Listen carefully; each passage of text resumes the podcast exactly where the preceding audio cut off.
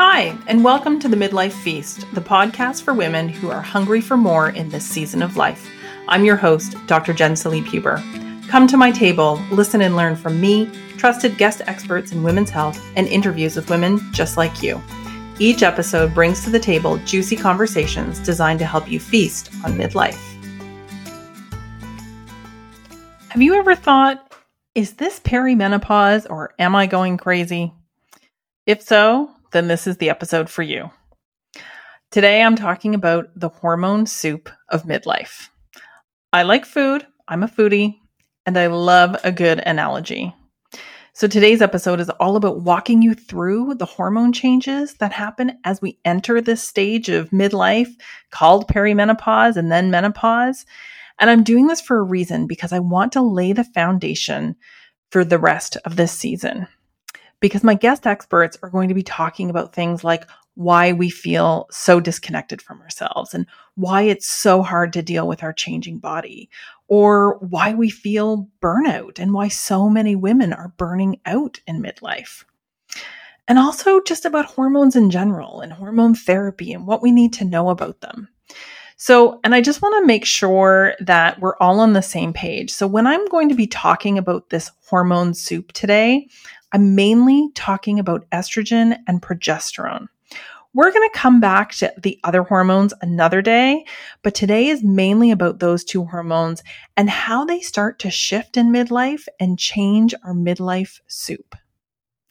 Whenever I'm talking about the stages of midlife and perimenopause, I like to use the term ages and stages because, like with kids, there really are landmarks that we can look for that help us to figure out where we're at in this hormone journey.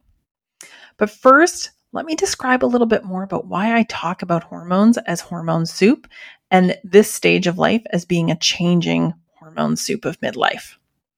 For most of our reproductive life, we have a predictable cycle. Assuming you have a regular cycle, you spend a couple of weeks where estrogen is on the rise, matures the egg, and then a couple of weeks where progesterone is higher than estrogen. And then the cycle starts all over again. So the ingredients are predictable estrogen and progesterone, along with a few other players. And the results are predictable. You ovulate regularly and you have a period regularly. And so, even if you have symptoms related to that, whether it's PMS, whether it's breast tenderness, whether it's cramping, you can landmark where you are in your cycle, usually based on how you're feeling. But what happens in midlife is that the ingredients not only change, sometimes they're backordered, sometimes temporarily, sometimes permanently. And so now this predictable hormone soup that you made most months for most of your reproductive life has changed. Sometimes it cooks really quickly, sometimes it takes too long to cook, and it affects everything not just how the soup looks and tastes, but even whether we enjoy it as much. And so the same is true with our hormones, that as we go through these ages and stages, we feel differently. We don't just look different. And so I think that understanding that every cell in our body experiences these changes, not just our uterus, can be helpful in developing a bit of compassion for why it feels like everything is changing. So let's go over those ages and stages. Pre menopause is everything from puberty to perimenopause. So for most women, this is going to be from 11, 12, or 13 until their late 30s, early 40s. This is the period of time when you are in your peak reproductive years. You're having a cycle regularly, and things are pretty predictable. And for the most part, you don't have any big surprises when it comes to your period anymore. But as you enter perimenopause, things can start to go a little sideways. For some women, this will start in their early 40s, mid 40s, and will last four to five years on average. But for some women, it can start earlier as early as 35, although that isn't typical. But it can also last for up to a decade. So, unlike pregnancy, which is nine months, this can be an entire decade of our life where we're not making predictable hormone soup anymore. And as a result, we sometimes feel like we don't know ourselves. So, what happens in perimenopause is that we start to run out of, quote, good eggs. There are still enough eggs to have a regular cycle, but you're not starting each month with the same amount of follicles that grow the eggs, and the follicles aren't quite as young and vibrant, let's say, as they used to be. So, what happens is that you have ovaries that sputter, and as a result, you have an unpredictable amount of estrogen and progesterone being thrown into the mix every month.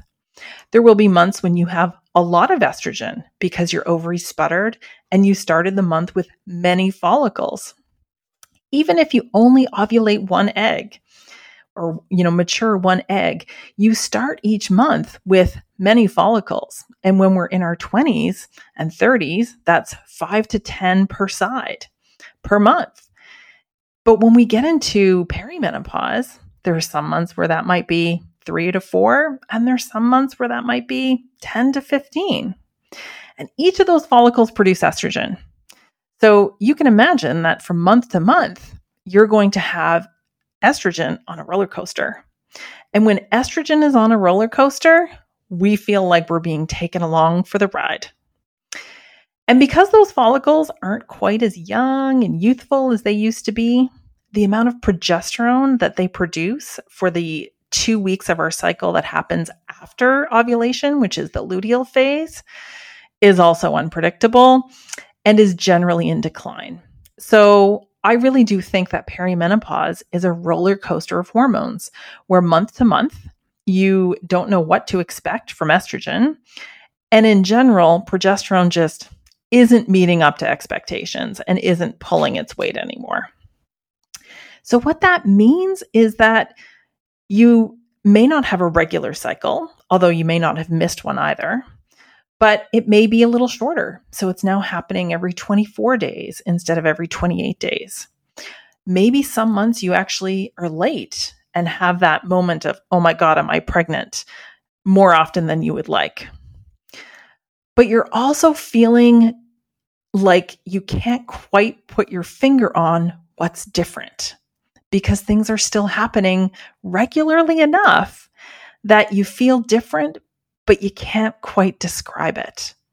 And this is the changes in the experience of perimenopause that often lead women to think, is this perimenopause or am I going crazy? Am I going crazy because I feel impatient and irritable and I'm not sleeping well? Or is that actually my hormones? Why do I feel hungry all the time? Why am I having all of these mood swings? Why am I bloated all the time? But I'm still having a regular period. So this can't be perimenopause, right? These changes in experience are really the defining experience of early perimenopause. As women get into later stages of perimenopause, they start to experience some of the more typical missed periods and maybe start to experience things like the really heavy periods and flooding, or they're experiencing things like hot flashes and night sweats that are very clearly perimenopausal. And these women are far more likely to get the right treatment than women who are in the earlier stages which is something that one of my guests later this season talks about.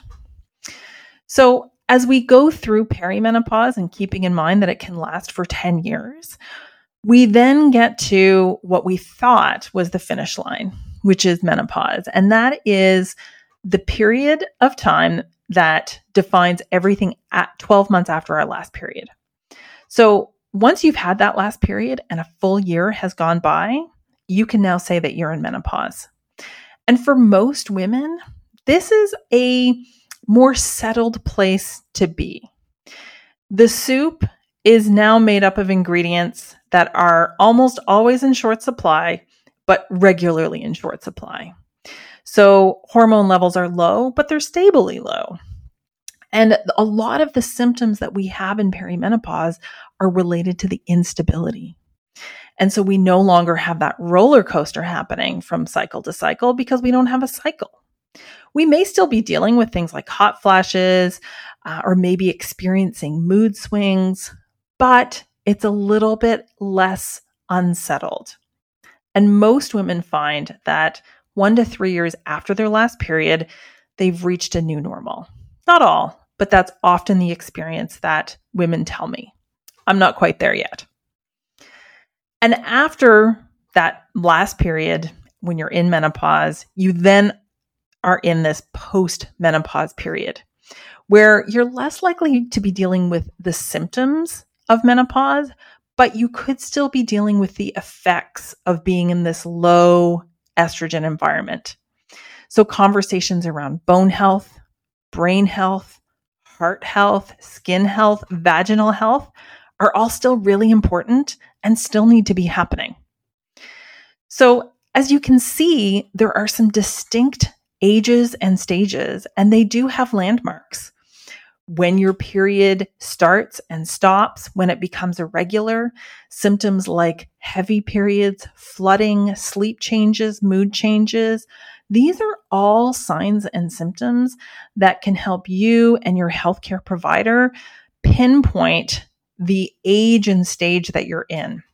No one can predict exactly when you're going to go into menopause, but based on what's happening with your cycles, if you still have a cycle, so you're not on a hormonal birth control pill, or you're not uh, using an IUD, or you still have a uterus, these are all kind of landmarks that we can start to look for as you're on this journey. So, a lot of my guests this season will be talking about hormones, hormone therapy, symptoms related to hormone changes.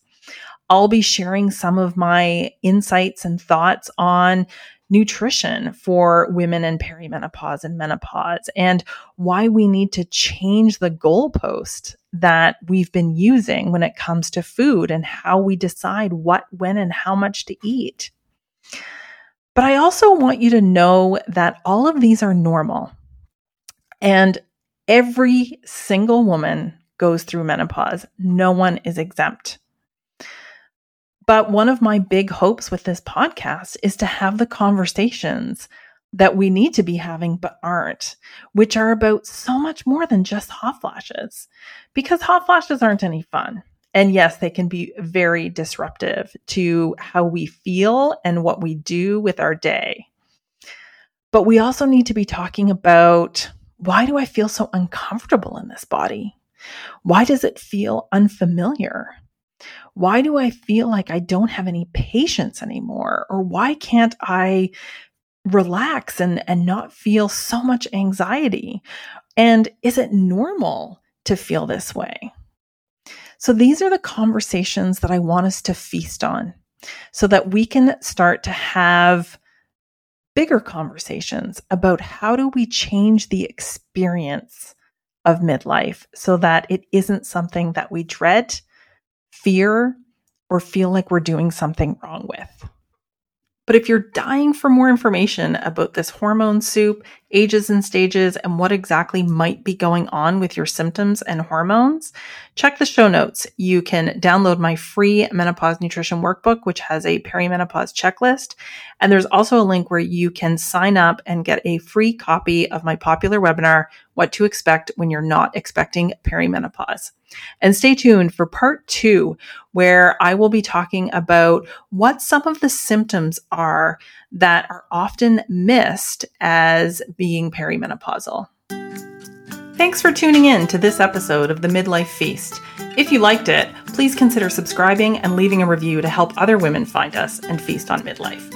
And don't forget to check the show notes for any information and important links you might have missed.